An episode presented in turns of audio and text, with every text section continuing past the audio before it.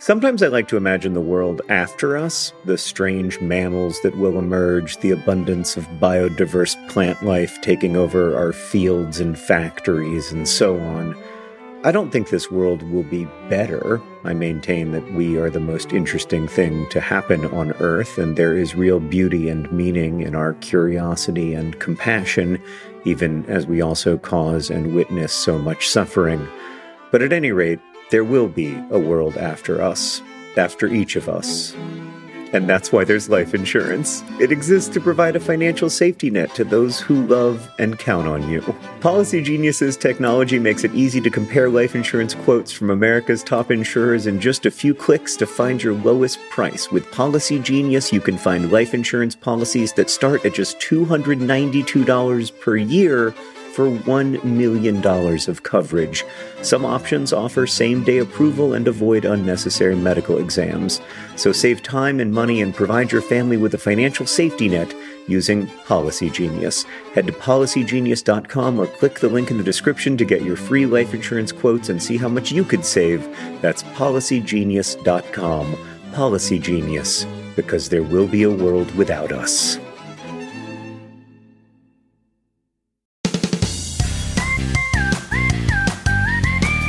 And welcome to Dear Hank and John.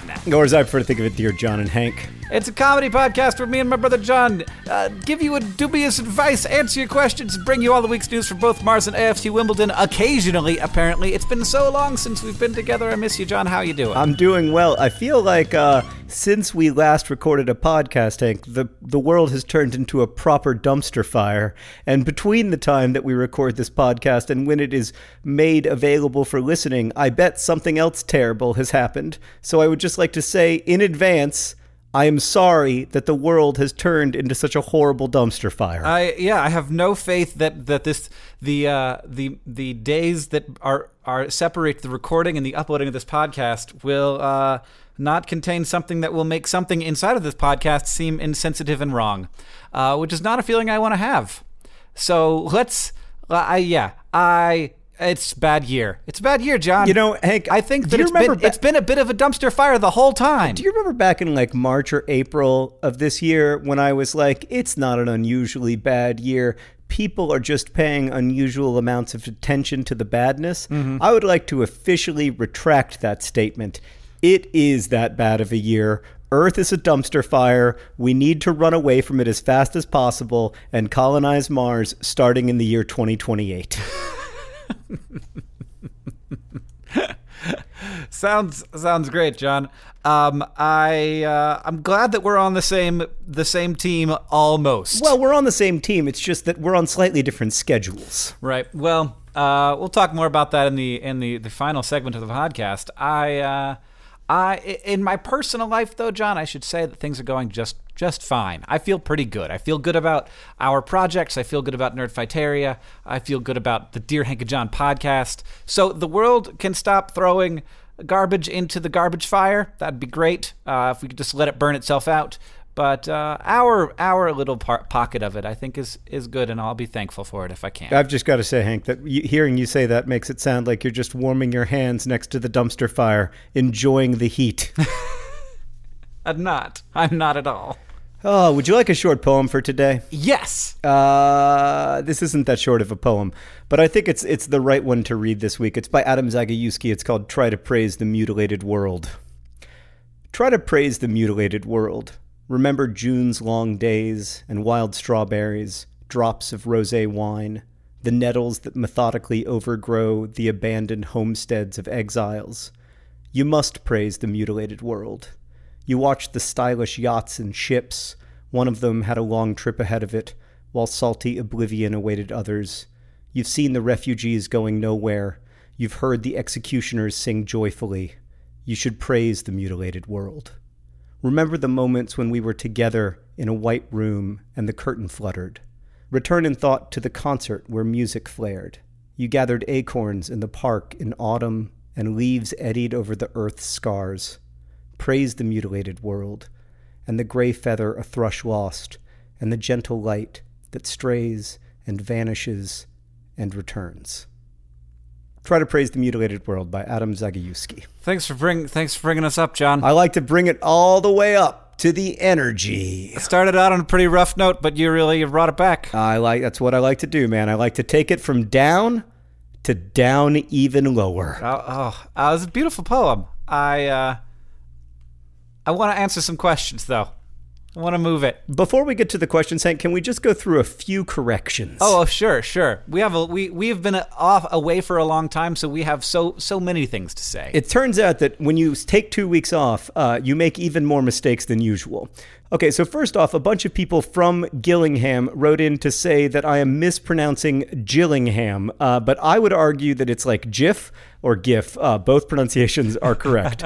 I do not know for sure how to say Gillingham and or Gillingham, but I will die in the belief that both are acceptable pronunciations. Secondly, Hank, I believe in our last podcast you said that there is no city built around a shoe.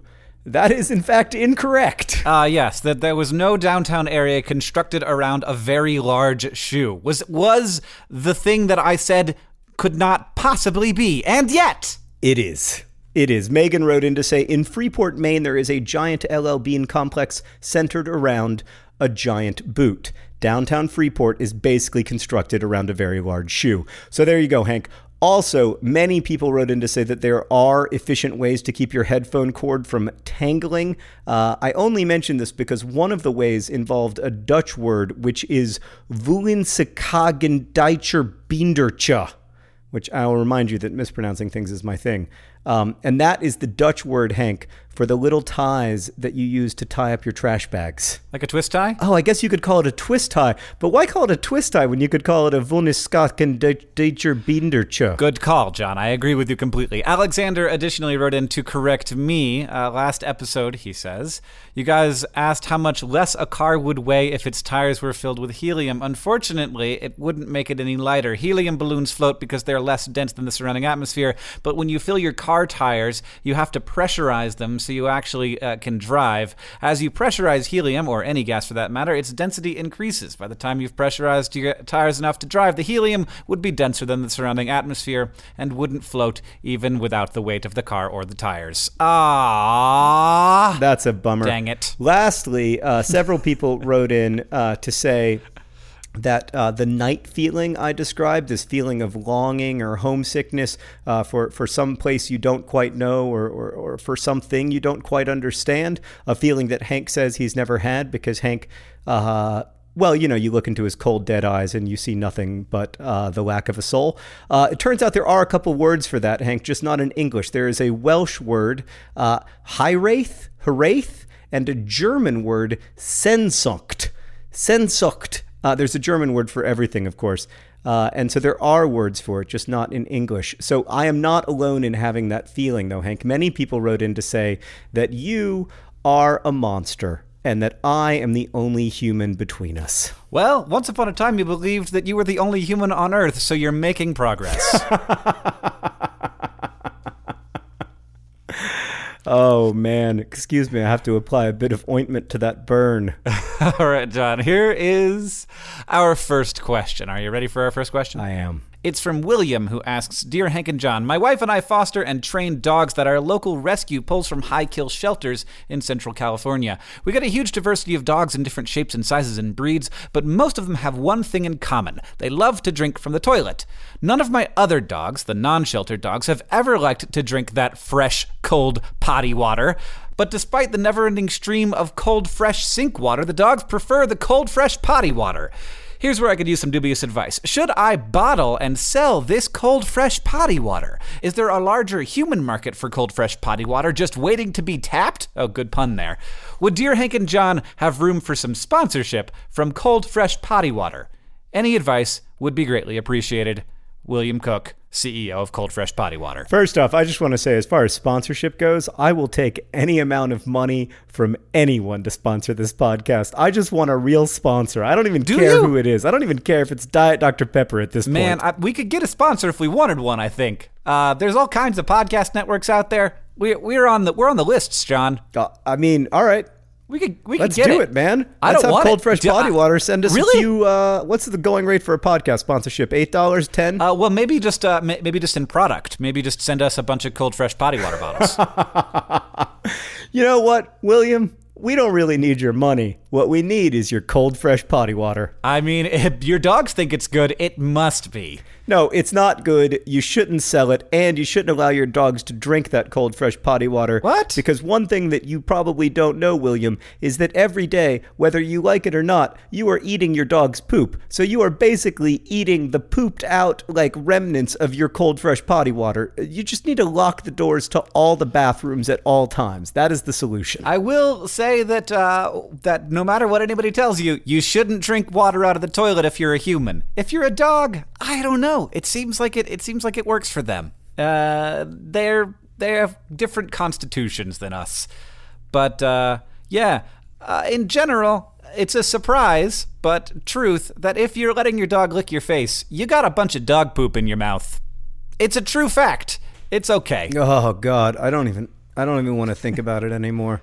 Do you know I once had a Campylobacter infection, Hank? An infection caused exclusively, or at least almost exclusively, by eating Yes. the poop of your pet. Well, it does happen. Let's move on to another question, Hank. This one comes from Aaron, who writes Dear John and Hank, growing up dyslexic, it was always a painful mystery to me why words refused to be spelled in a manner that would allow me to know how to build them. I realize this is due in part to the way our language was developed, but I really don't care. In every entry in the dictionary, there is a phonetic spelling that follows rules. Why not just use those? Sorry, no death or Ryan. Aaron. It is disappointing to me that you aren't named Ryan, Aaron, but I'm going to answer your question anyway. There's a great uh, Mark Twain essay called Spelling Reform A Plan for the Improvement of English Spelling. And if you read it over the course of the essay, uh, it gets less and less uh, legible, at least to me, as the uh, spelling becomes more and more phonetic.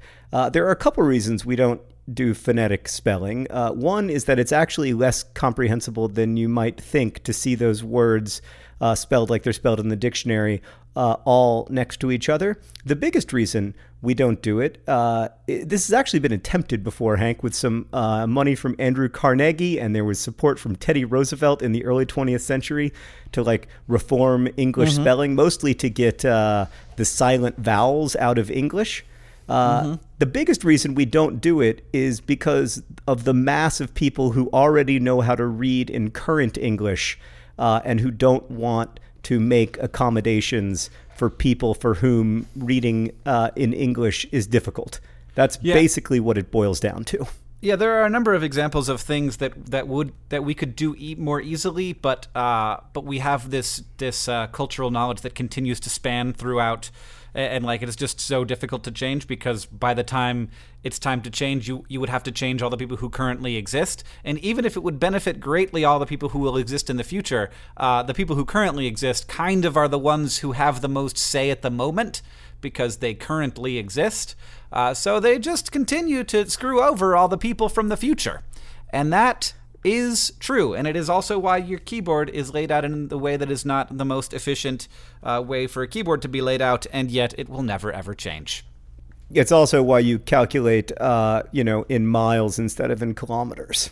Yes, and also why uh, our our minutes uh, are sixty in an hour instead of hundred. Because what? What? What? Oh, I quite like having 60 minute hours because then uh, you can have a 60 second minute and you can have 24 hours in a day. It all it's all just right. It makes so tons easy. of sense uh, to just let's just... that way. Also, you can have 365 days in one year. Well, which that, is so convenient. That John is actually defined by the solar system, uh, so we can't change. No, no, no, no, no, no, no. No, no, no, no, no. We could fix that. We could do something about that. We could address that problem. Just speed the earth no, up a little bit. W- speed it up. Ro- yeah, I just I we need to either have 100 year 100 day years or 1000 day years, one or the other. The earth can pick the proper rotational speed to make that happen. There. Uh, I mean, Hank, we can put a man on Mars, but we can't like shoot rockets Well- from one corner of Earth in order to make it spin slower so that I can have a 100 day year. first of all, uh, we can't. Haven't yet figured out how to put a man on Mars. Second, I did read a book one time in which they sped up the rotation of a planet by slamming comets into it, which is pretty cool. Yeah, that would work. Yeah, totally. Let's do that. That's what I'm proposing. I would like a slightly faster year. Let's have some comets hit us. I bet that's what's going to happen, Hank. That's what's going to be the horrible news story between now and Monday, and I'm going to seem so terrible for having made that joke. Yep, yep. We'll have. We won't even be able to upload the podcast, John. This question is People will be like, it was so insensitive that he made that joke about the actual end of human life on this planet, which did actually end Monday afternoon. All right, John. Here's a slightly more uh, serious question, I believe, from Sarah, who asks Dear Hank and John, I'm currently in graduate school getting a PhD, and trying to tell people about it is my problem. Usually, when people ask me what I'm studying, I tell them neuroscience, and then they have this visceral reaction like, oh my God, you must be so smart. I could never do that. They seem to feel like they can't talk to me about what I'm studying, which is sad for me. Any dubious advice on how to make my field of study sound more approachable and not so daunting? I mean, I'm pretty intimidated by the study of neuroscience, I have to say, but once you get up to a certain level, every field of study is intimidating, right? Like, I can talk about political science to you, but I can't really talk about political science to a political scientist because they're just too knowledgeable. Right. Yeah. Um, I I have found uh, because I have a weird job that that people will often if I tell them what I like I'm a YouTuber then it's they're just they're just made of questions. To be a little more specific and so instead of saying like I'm studying neuroscience you can talk exactly tell them exactly what you're studying at the moment. Like I'm studying how uh, chemicals in the brain affect uh, our sleep cycles or whatever you're doing doing research on or studying at the moment. And that is suddenly like oh that's not that doesn't seem like brain surgery, it seems like, oh, interesting. Tell me more about the chemicals in my brain that d- affect how and when I sleep. Uh, and in the same way, I usually, instead of saying, I'm a YouTuber, I say, I make educational videos for students and teachers. And then they're like, oh, I understand what that is. Um, I understand the, the, the value equation there. And uh, and also, uh, I don't have to talk for for uh, an hour straight about how the economics of online video work. Wait, is that really what you say? You make you say I make educational video for students and teachers? Correct. Yes. Do you know what I say when I when I when I'm asked what I do? What do you say? I say I work for an educational video company. Oh wow. Because you know what everyone says after that? What? Oh. And that's the end of the conversation. it's great. Well, sometimes it's nice to talk about what you do a little bit. You know, have have a conversation. Oh man, I dislike talking about what I do so much. It makes me so uncomfortable. Like you can see my physical body like close up like a like a flower at nighttime. I don't want to. I don't want to cast blame, but it's possible that you just don't like talking to people. Mm, it's true that it's not my favorite uh, thing to do. It's not my like number one hobby. my number one hobby is definitely uh, being by myself, making up stories. Well, All right, Hank, we've got another question. This one comes from Sam, who writes Dear John and Hank, I work in the theme park Nickelodeon universe, which is located inside the Mall of America. So. So Sam has just described my actual hell. Uh, in order to evoke a youthful ambiance in the park, our IT department plays a variety of pop songs extremely loudly through the speaker system. It's getting worse. There are 15 songs that play on repeat. I, I I don't know if I can go on. And these songs are changed about once every three months. Three Oh, months! my Oh God. Do you have any dubious advice on how not to lose one's mind when forced to hear the same 15 songs nine hours a day, 40 hours a week? I estimate that I have heard Boom Clap from the Fault in Our Stars soundtrack about 4,000 times in the past three months, which seems a bit excessive. oh wow! I mean, this needs to be I like that song. investigated. This needs to be investigated by like a like a the an agency of the government in charge of the the health and safety of workers. This yeah, is- doesn't OSHA have some regulations about the number of times Boom Clap can be played in one 40 hour uh, week work week? I, uh, my wife actually had a, a, a similar experience. She worked in a uh, in a souvenir shop for a summer and and listened to the same Jimmy Buffett album every day for an entire summer. And uh, and she, when Jimmy Buffett comes on in restaurants, as often does happen, she leaves. she gets up and she goes away. If people sing Jimmy Buffett songs in karaoke, first she spends about she spends about 13 seconds staring directly into their soul and making them make like like casting a spell upon them, and then she and then she walks out of the karaoke bar uh, to to stand outside until it's over. well, now I know to sing next time I do karaoke with Katherine. Oh my God! Don't even say those words. she won't listen to the podcast anymore. Nick, bleep it out. Nick, I'm serious. Bleep it. Bleep, bleep it all. What about uh? Bleep it. Bleep it. I once uh, I once had a great conversation with somebody who worked in the uh, the airport. The Indianapolis airport has a like Hoosier specialty shop uh, that sells like Indiana related gear, and in that Hoosier specialty shop, two movies play on a loop. Uh, the movie Rudy, which is about a football player at, at Notre Dame University, which is here in Indiana, and the movie Hoosiers, which is about an Indiana basketball team. And I asked them, you know, like, does that play every day? And they looked at me and they just delivered the next four lines of dialogue in the movie. That's great. And so initially I was like, what you just said made no sense. And then I, I heard the characters in the movie saying that like off to my left. And I was like, oh my God. So anyway, Sam, we're sorry. Uh, maybe it will help to think of the fact that it's not Jimmy Buffett and it's not Hoosiers and Rudy on repeat. Maybe that's the only help we can give you. I, I mean, so what I would say, Sam, is is if and when you're ready to leave this job, or maybe even before then, uh, maybe if you are at the point where you're saying, "I will leave this job if this doesn't change," if that if that point ever comes, I would go to your direct supervisor and I would say, "I think that it would help employee retention, and I think that it would make our, uh, I think it would make Nickelodeon Universe more successful if we diversified our soundtrack because employees." I hear them constantly complaining about this. They might not be coming to you with it because they might see it as potentially uh, harming their jobs, but I think that it would. I think it would increase productivity and employee retention, which are two very important things to all managers. Uh, if if we diversified our playlists, and I think they might they might listen to you, and you might even get get a promotion out of the thing. And if not, then just move on and go to a different job. I would take that all the way up the ladder. Forget about your direct supervisor. I would e- I would email the CEO of Nickelodeon and say, Nickelodeon Universe in the Mall of America has a crisis. That would be my first sentence. and my second sentence would just be all the lyrics of Boom Clap. And then I would write in closing, and then I would write all the lyrics of Boom Clap again, and then I would write sincerely Sam. That's a beautiful. It's a. I mean, it's not a, a terrible idea, John. And to Sam, I would just like to say, uh, to to finish this question off.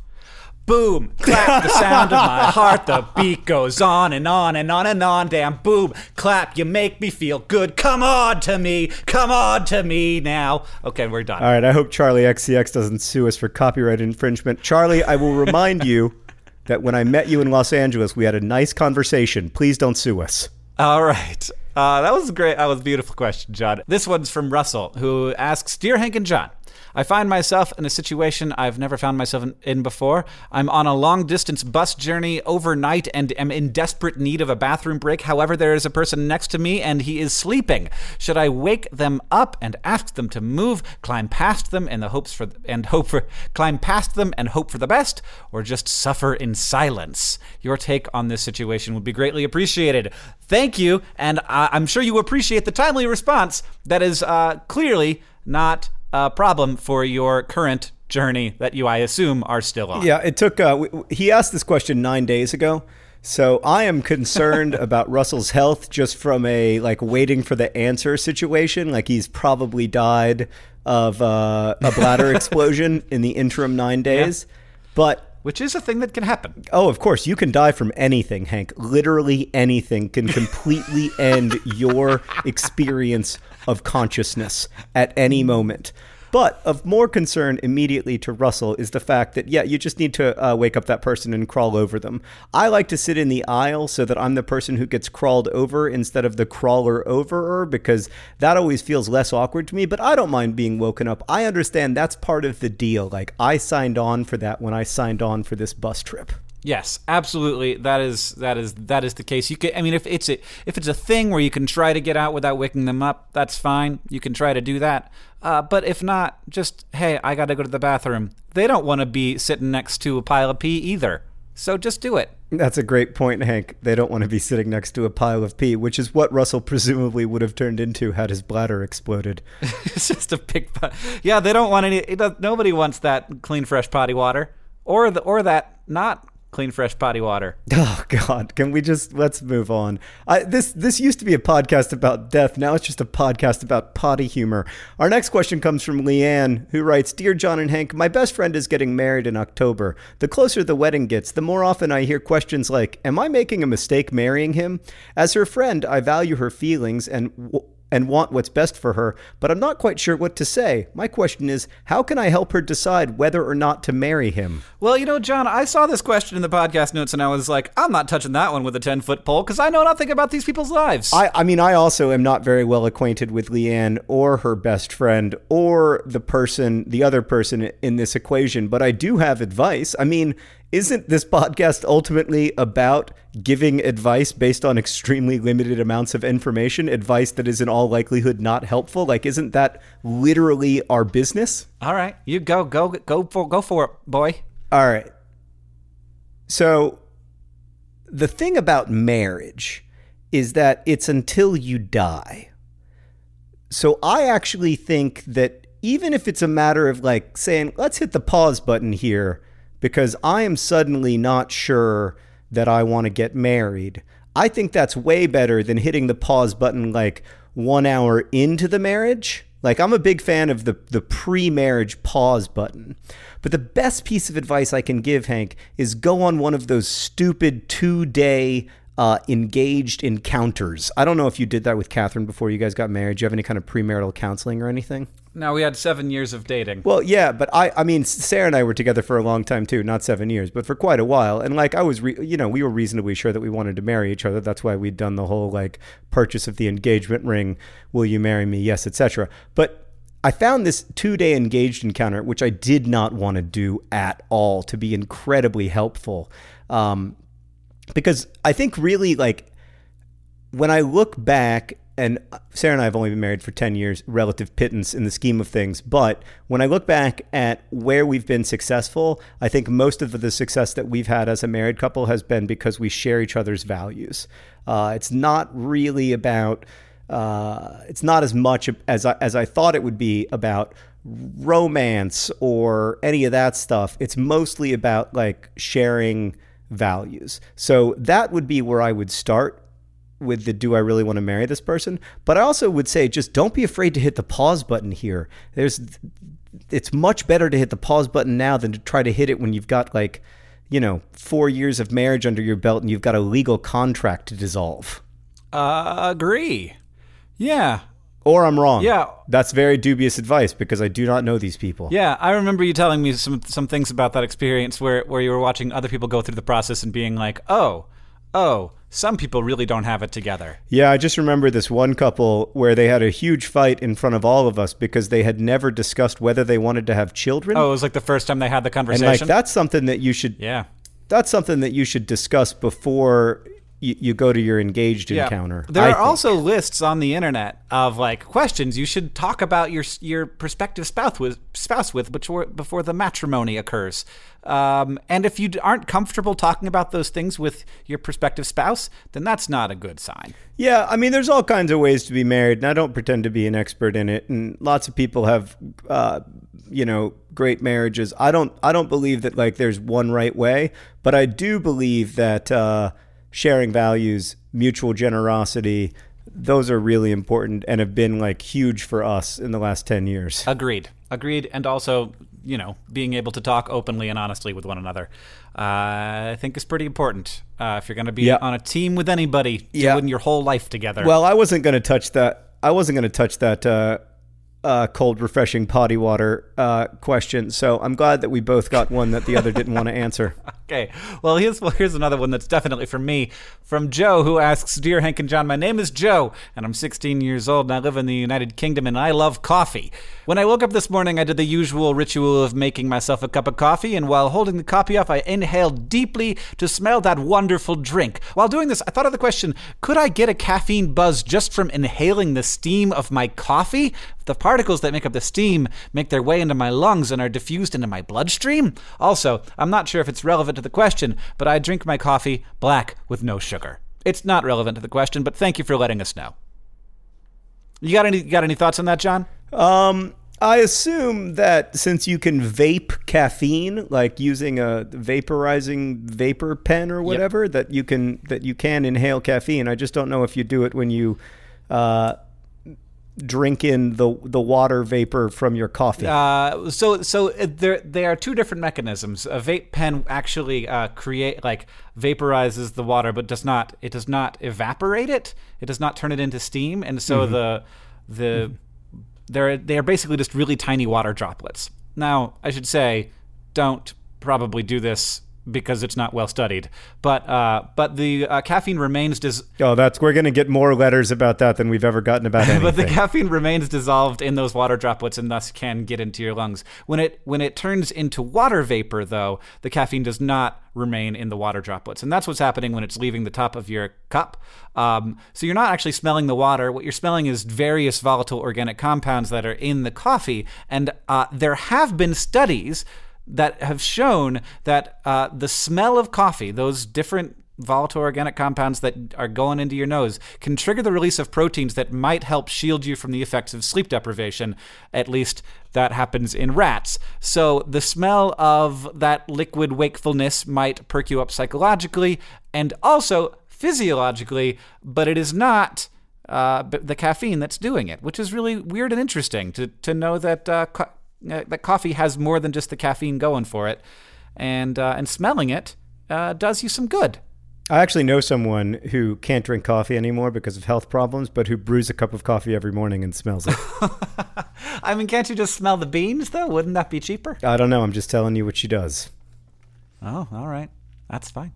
I don't judge people for trying to get through this vale of tears. Hank, we got another question. This comes from Austin, who writes Dear John and Hank, I was just thinking about how I, along with a lot of other people, I think, really enjoy sad movies and sad songs and sad books. In a lot of cases, particularly in music, I like them more than things that aren't sad. Do you think this means I like to be sad? I don't think I like to be sad, so why do I like all this sad stuff? Well, John, as uh, you may be an expert in this as a person who has created some media that uh, people intentionally read and knowing that it's going to make them sad.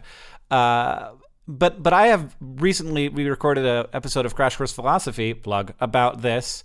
Um, and the and this sort of philosophical problem of like why humans go out of their way to make themselves experience negative emotions, whether that be like a horror movie or a tearjerker, and uh, and and there are a lot of interesting thoughts on the subject. Do you have any? Probably not as interesting as like the thoughts of the major philosophers, but uh, I do have a couple. The first thing, and Hank, correct me if I'm wrong about any of this stuff because this is all just guessing based on my own experience. But the first thing is that I don't quite think that sadness is the opposite of happiness. I think we've created a bit of a false dichotomy mm-hmm, mm-hmm. Um, when we think of sadness as only a negative emotion. Now, sadness can be an intensely negative emotion, uh, but sometimes it's just sadness. And sometimes I think it's helpful to feel sadness. In fact, like I used to be on a. Uh, on a uh, drug for my OCD that caused me not to really be able to feel sad. Like it was very difficult for me to cry and stuff.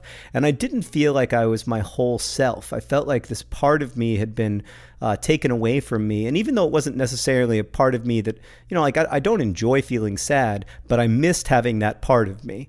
Um, and it was an it felt like it was important to me being me. Um, and it felt like there was a real loss uh, in not having that. But I will say, I mean, when I wrote The Fault in Our Stars, I, I thought that, you know, it, it would be a book that would be read by nerd fighters and, and people who knew or, or liked my previous work, but I never, it never crossed my mind that it would be so popular just because it seemed to me so sad. Like, I mean, I, I hope that it was funny and, and fun to read and everything, but I knew that it was going to be pretty sad for a lot of readers, and it didn't seem like something that somebody would choose to go through.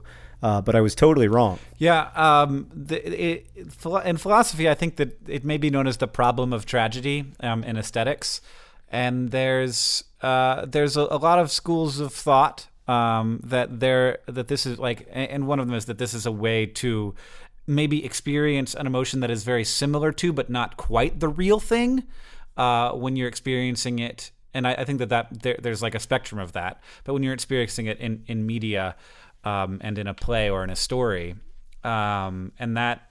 Uh, it, but at the same time, like I also sometimes feel like it is very much the real thing when I'm experiencing it myself. But um, obviously, you you have a, a, different reaction to a scary movie than you have to something like that actually happening to you directly. Um, and and so it's a, right. it's a kind of like a way to to get your mind to go through the motions without actually experiencing the truly negative, horrible thing. Um, and then there's uh, there's just the idea of catharsis, which is just a, it's like you get to like get it out of you and do the thing and have the have the emotion and uh, and maybe that helps you connect with or feel feel I'm I'm just not the right person to talk about this with John.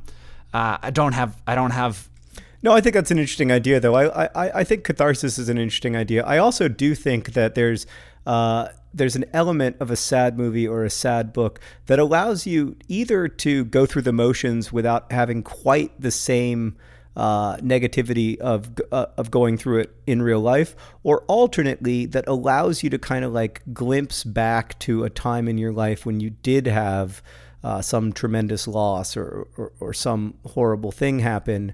Um, but it, it kind of like gives you a lens of looking back at it that that makes it possible to look at. I mean, there's some things that are so traumatic or so difficult that looking at them directly is just kind of too painful um, it, that it becomes impossible to look at them directly. And so maybe it's a it's it's a kind of lens backwards that that gives you the ability to actually look at it and think about it and hopefully process it a little. But I don't know. Neither of us know is the short answer, Austin. Correct. And I think that it's a question people have been talking about for thousands of years and will continue talking about it. So you've tapped into something that is uh, a sort of fundamental weirdness of the human condition. We got another question from Aquila. This is a hard one, John. Are you ready for a hard one? Oh my God. There haven't been any easy ones today except for the one about potty water. this is uh, Aquila asks Dear Hank and John, my mother recently got diagnosed with type 2 diabetes, and even though I know that diabetes runs in our family, I find myself blaming her actions for getting the disease. This is because I feel it's the most effective way of getting her to lead a healthier lifestyle. She's rather resistant to change.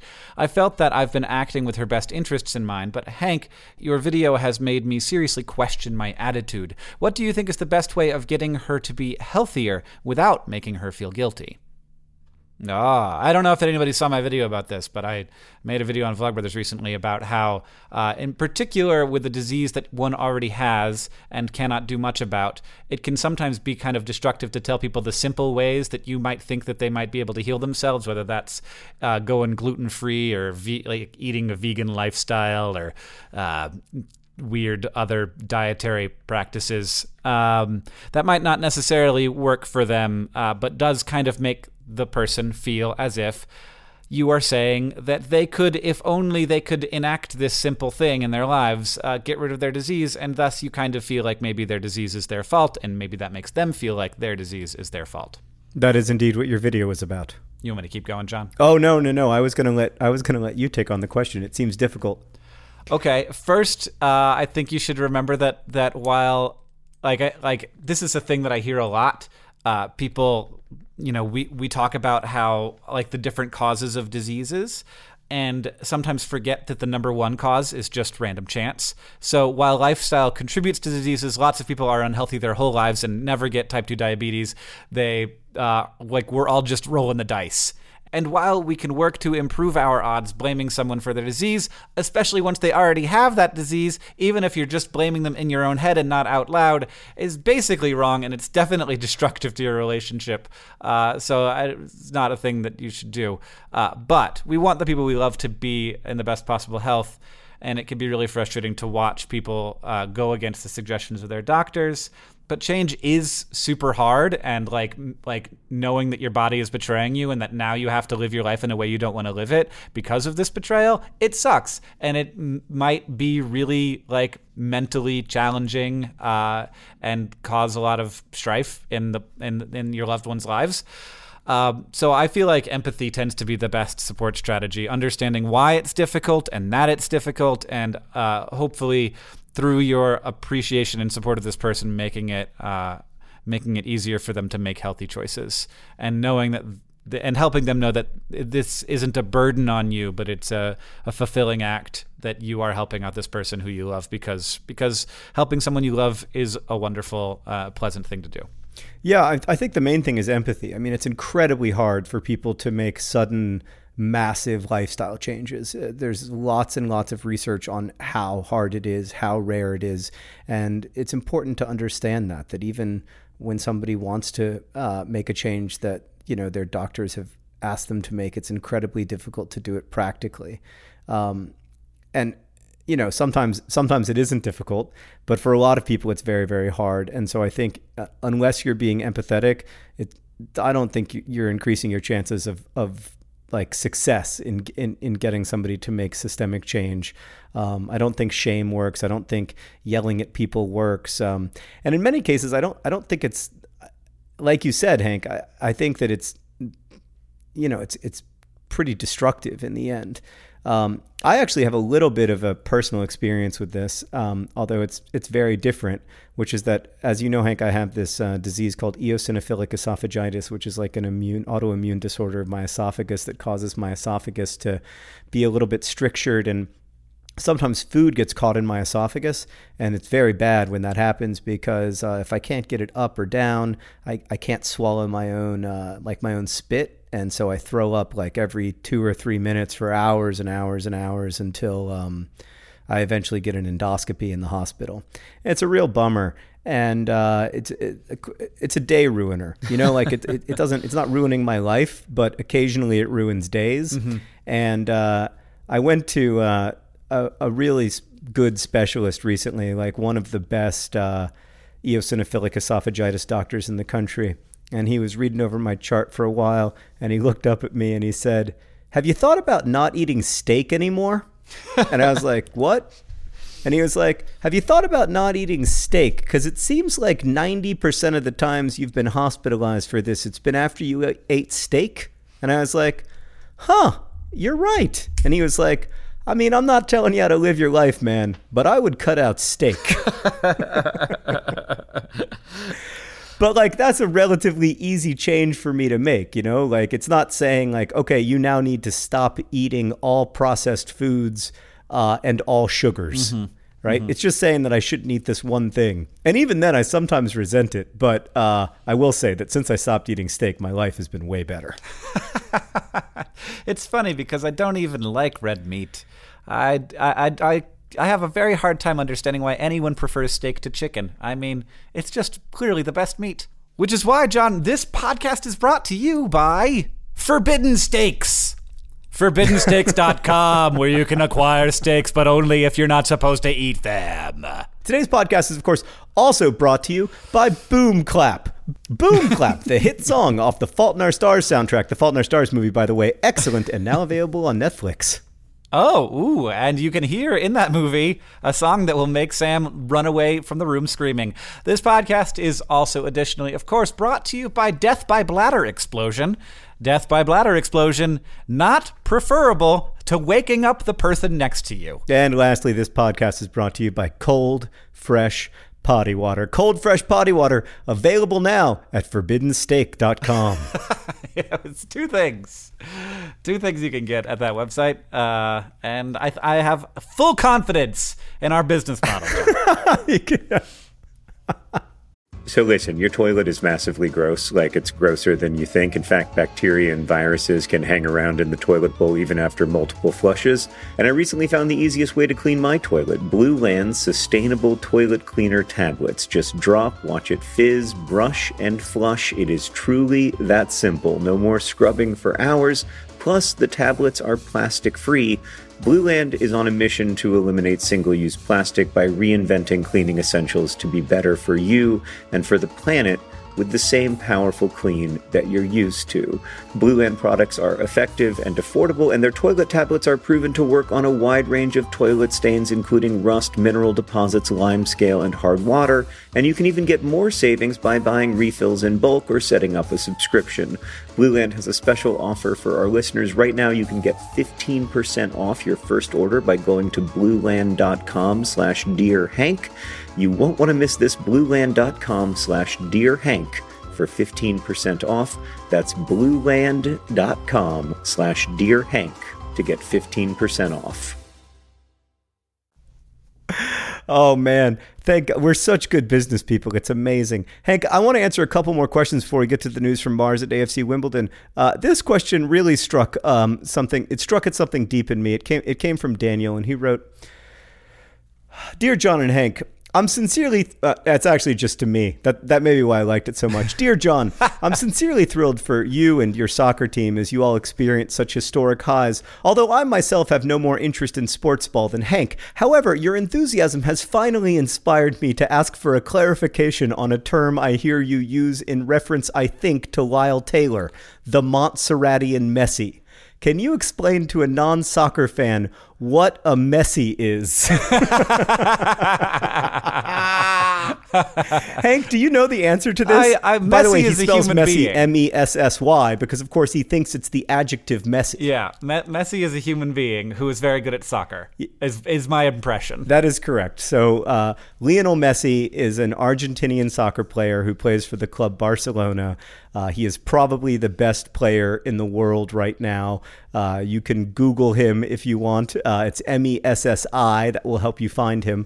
Uh, I would I would encourage you to watch a YouTube video called Lionel Messi Never Dives, which, while not strictly speaking true, does show seven minutes of people hacking away at his legs and him refusing to go down because he loves uh, being with his beloved soccer ball so much. Um, he's an incredible player, and so often uh, you'll hear people refer to soccer players as the Welsh Messi or the English Messi as a way of saying, well, he's not the greatest, but he's the greatest from England. And since Lyle Taylor plays for the Montserrat national team, I think of him as the Montserratian Messi. all right. Uh, thanks for clearing it all up for us, John. Uh, that that's a bit of cultural reference that we're all we're all lucky to have. I've got another question. It's from Chloe, who asks Dear Hank and John, I'm so excited for NerdCon Nerdfighteria. As soon as it was announced at VidCon, I was watching the live stream. I went online and bought my ticket immediately. Thank you for doing that, Chloe. You're the best. It's going to be my first con ever. Do you have any tips for a first time con attendee? Well, thank you, Chloe. First of all, for giving us an opportunity to talk about NerdCon Nerdfighteria, which is a conference that we would like all. We will be doing uh, a live performance, a live Dear Hank and John show. It's going to be in Boston, Massachusetts, February 25th to 26th. There's going to be many good times to be had. It's going to be a very weird, fun time. We're going to have Craig Benzine of Wheezy Waiter there, Jon Cozart, Aaron Carroll, uh, Michael Buckley, Sabrina Cruz, Joe and Paul DeGeorge of Harry and the Potters, Lindsay Doe, Emily Graslie, Andrew Huang, Charlie McDonnell, um, Megan Tonjes. Uh, who else am I forgetting? Uh, the, Lots of your Yes, favorite people will be at NerdCon. Nerdfighteria. So it's in February in Boston. You can go to nerdconnerdfighteria.com uh, to get tickets. They are going fast. Uh, so we hope to see you in Boston. We're really excited about it. It's like, uh, you know, when VidCon first started out, it was largely nerd fighters, not exclusively. But this is really the first conference that's going to be all centered around uh, Nerdfighteria and uh, the work that we do together. So we're really, really excited about it. And thank you for getting tickets, first time conference goer Emily. woo, Is that her name? uh, Chloe, I believe. Right, that's what I said.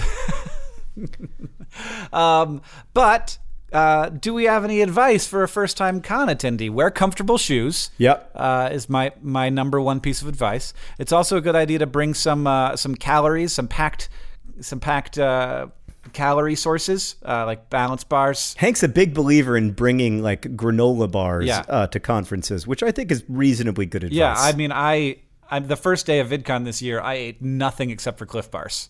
It is the entire day. It Yeah. was not a healthy decision, but it was it worked for me. Yeah, the only other piece of advice I would give you is, you know, look at the look at the programming in advance so you have a sense of what you really want to go to, but don't get too married to the programming that you don't let uh, fun things happen.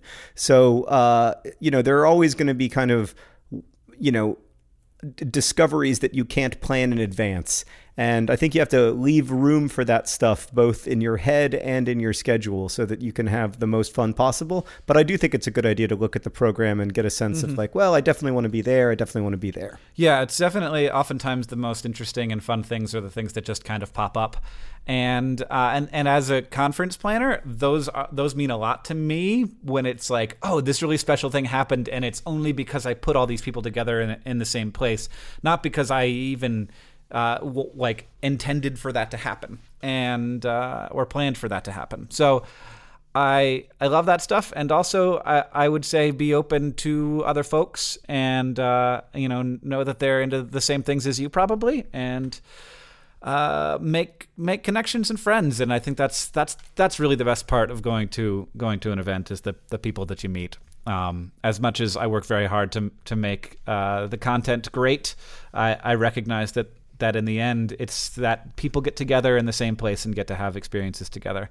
Um, I don't know where any near, nearby Pokestops or uh, or or rare Pokemon are, so I, I can't give you any tips on that. I can't believe we got through this whole uh, podcast without once talking about Pokemon Go. I have heard your phone buzz about 14 times, which I presume is because right before we started recording, you laid down some incense. No, uh, no, indeed, that is not why. Uh, I've just been getting texts from Michael Gardner, uh, but uh, there are no good Pokemon at my house. I have to go downtown to to, to have good Pokemon hunting, but. Um, yeah, I'm level 12, John. What are you? Uh, I'm level seven, but I, I will remind you that I am playing with a six year old, so that slows me down a little bit. Yeah, I I do feel a little bit like uh like I might be I might be peaking. Uh, it it I'm I'm really far away from getting 150 Pokemon or 151 or however many there are.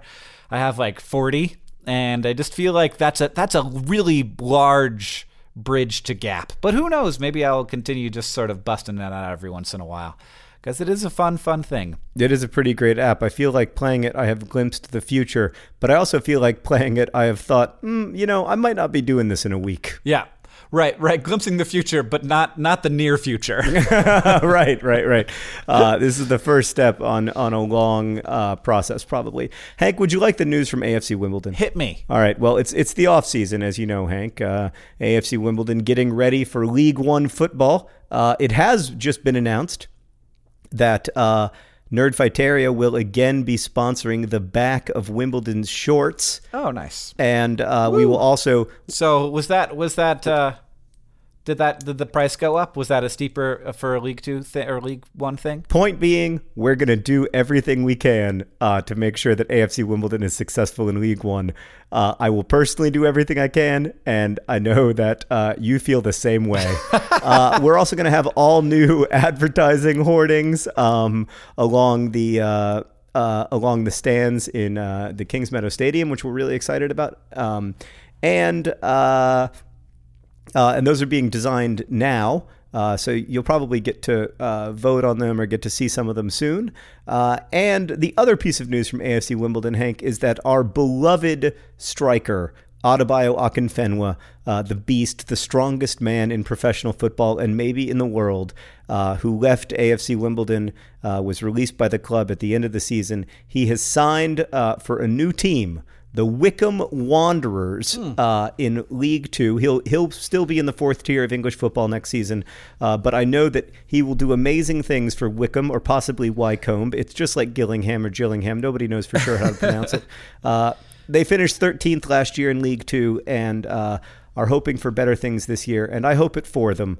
Uh, they certainly uh, they certainly have made a great signing in the form of Akinfenwa. He is a Wimbledon legend, and I wish him well in Wickham or Wycombe or Wycombe. Nobody knows how to how to say it for sure. Well, John, uh, as far as the news from Mars goes, in addition to there being some advertisements designed for the side of some stands at a stadium somewhere in England, the design of NASA's science packed Mars 2020 rover has been completed. All of its instruments have been selected and it's ready for final approval, fabrication, and assembly. The rover, uh, which doesn't have an official name yet, is based off of the same plan as Curiosity, but it will explore different areas of the second most habitable planet, planet in the solar system with some new tools. Uh, it will be collecting samples of of like rocks and dust and dirt and stuff, and it'll be putting those into like tubes, sample tubes that will later uh, ideally, in, in, in the plan, be retrieved and returned to Earth on a separate mission. It will also have uh, microphones on it, allowing us for the first time to hear what it sounds like on the surface of Mars, which will just be wind. That's all. Nothing. I don't. Not really. But that'll be nice, I guess. Uh, it's planned to launch in 2020 and land in 2021, leaving seven years after its arrival for humans to get their butts to Mars, which seems more and more like a terrible, terrible bet that I've made. Speaking of which, Hank, I, I, I'm starting to feel like we have not done a good enough job. First off, we've gotten through a whole podcast without me once once promoting my most important social media channel, uh, twitter.com slash Leon Muss for Earth. That's L E O N M U S S number four Earth. Uh, but I was just thinking, it's funny that you think that uh, it wasn't a good bet because I was just thinking that we need to dramatically increase the stakes of this bet because just having it be the name of the podcast, I don't lose Nope. anything if we get humans to Mars before 2028. Like, there's nothing at stake for me or for my hardworking compatriot Leon Musk. So we were thinking it would be great to like dramatically increase the stakes. Well, as long as it's just your side of the stakes that's increasing, I'm totally down. No, no, no. I would like to increase your side of the stakes as well. So I would like to add a monetary component to this bet in which Oh, no. the winner no, no. Uh, will have to give the money uh, to the cha- to a charity, a licensed tax deductible charity of the winners. Uh, the loser will have to give uh, an X amount of money to a charity chosen by the winner. Um, I don't. I don't. I think that that's a good. I like. I think. I think the way that it is right now is pretty good, John. I think it's funny, and I don't. And You haven't even heard how much money I'm proposing. no, I heard X. I heard. I heard that it was an X amount. Well, I've been thinking about the amount. okay. Is it a? Bear in mind that you have until 2028 to make this amount of money, Hank. Is it more than two dollars? It's a billion. I think we should bet $1 billion to the charity of the winner's choice. Um. Uh, And I will remind you, I will remind you that the Don's Trust, AFC Wimbledon's ownership structure, is a charity. I am not surprised, and unfortunately, NASA is not. Uh, Let's just make it 10 bucks. Let's make it an even $10. Uh, Ten dollars is much more achievable for me. Um, though I do like the idea of uh, of of of working with uh, the actual normal Elon Musk.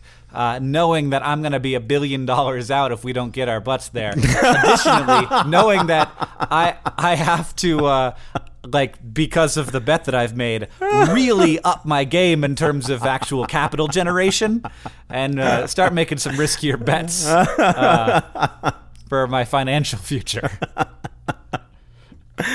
Oh man! All right, so it's ten dollars, but it's it's a, it's going to be adjusted for inflation. So by 2028, if uh, the Earth dumpster fire keeps raging, it'll probably be a million dollars.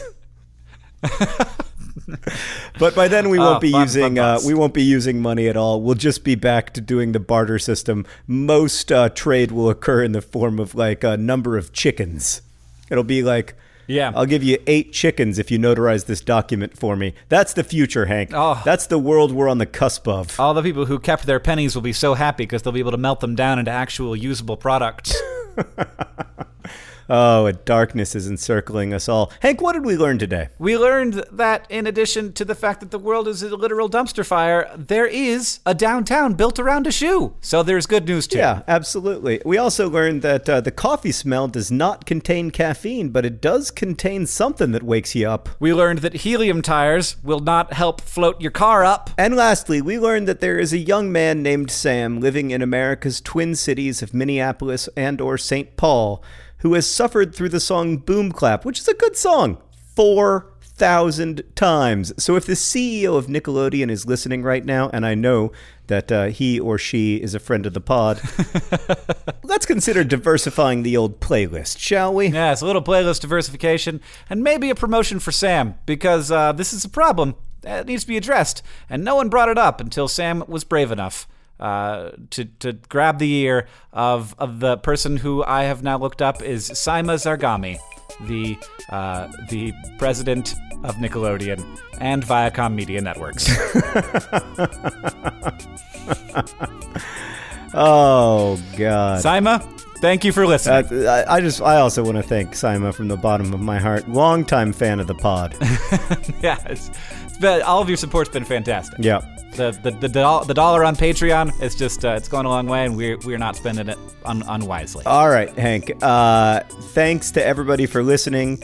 Uh, Hank, thanks for podcasting with me. Thanks to everybody for your questions. You can write us questions. Our email address is hankandjohn at gmail.com. You can also follow us on Twitter, where Hank is Hank Green and I am Leon Musk for Earth. Or you can follow us on Hank's preferred method of communication, Snapchat, where Hank is Hank G R E. Our podcast is edited by Nicholas Jenkins. Our intern is Claudia Morales. Rosianna Halse Rojas helps us out with the questions. Thank you again for listening. Our theme music, sorry, is by Gunnarolla. Thank you again for listening. And as we say in our hometown, don't, Don't forget to be awesome.